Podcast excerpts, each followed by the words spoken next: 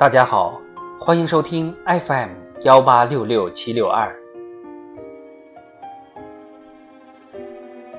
今天接着为大家讲智慧人生之正气智慧。美是相对于丑而言的，恶是相对于善而言的。美与丑，恶与善。是相互对立、相互依存和可以转化的。积善可以成德，在人们道德品质形成过程中，积善占有极为重要的地位。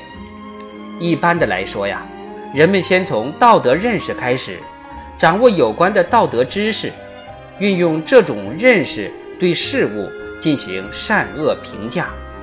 引起感情上的爱憎，即产生道德情感，继之在道德实践中形成或强或弱的道德意志，排除各方面的干扰和障碍，坚持履行道德义务。道德认识、情感和意志的统一，构成一定的道德信念，这就是指导人们道德行为的准则。道德行为反复多次，日积月累，便逐渐成为一种不需要任何意志约束和监督的自觉行动，这就是道德习惯。我们刚才说的道德认识、情感、意志、信念和习惯，是构成人们道德品质的基本要素。但只有道德习惯形成之后，道德品质。才算达到了完善的程度，而积善作为道德行为和道德实践，则是这五个要素赖以形成和统一的基础。离开积善这个道德实践，不仅道德认识、情感、意志、信仰无有产生，道德习惯也难以形成，哪能谈得上？优良道德品质的造就呢？慈善的行为比金钱更能解除别人的痛苦。善行只具有积极的道德意义，被道德意义认识评价为善的行为。在人类历史上，人的善恶观念不同，善恶标准各异，人们确认的。善行总是以人们的利益及其表现利益的道德原则和规范为转移的，符合某种道德原则和规范的行为就被称为善行。在社会公共生活中，个人处理与他人、集体或社会的关系时，一般把个人有利于他人、集体或社会的行为称作。善行。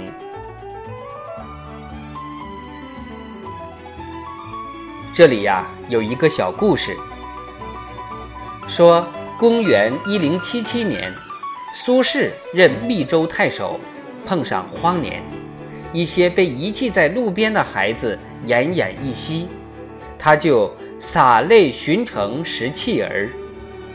尽管他的薪俸锐减，摘除所然。不堪其忧，但仍拿出一些钱来救济这些孩子，这样先后救活了三四十个即将饿死的孩子。苏轼的行为即是伟大的善行。对一个人的办事能力、学问高低，很快可以察觉出来，但对人们心中的善恶，却不可妄加揣测，只有经过长久的深入考察，才可能有正确的判断。再给大家讲一个小故事。狄仁杰是武则天时期最有名望的宰相。有一次，武则天单独召见狄仁杰，说：“你当刺史时，治理有方，百姓拥戴。”但是有的人在朝廷上弹劾你，你想知道诬告你的是谁吗？狄仁杰坦率地说：“臣如有过错，请陛下赐教。至于说臣坏话的人，不愿知其姓名，这样可以相处得好一些。如此大度容人，令人称道。人们求是去非，扬善惩恶，向美背丑的行为，有时难免在一定程度上会损害自己和小集体的利益，从而受到误解、曲解，甚至被非难。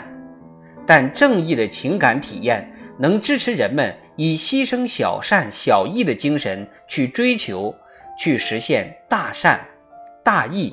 为更多的人谋幸福，所以说，积恶从善，行善积善，以成德，是一种人生的智慧。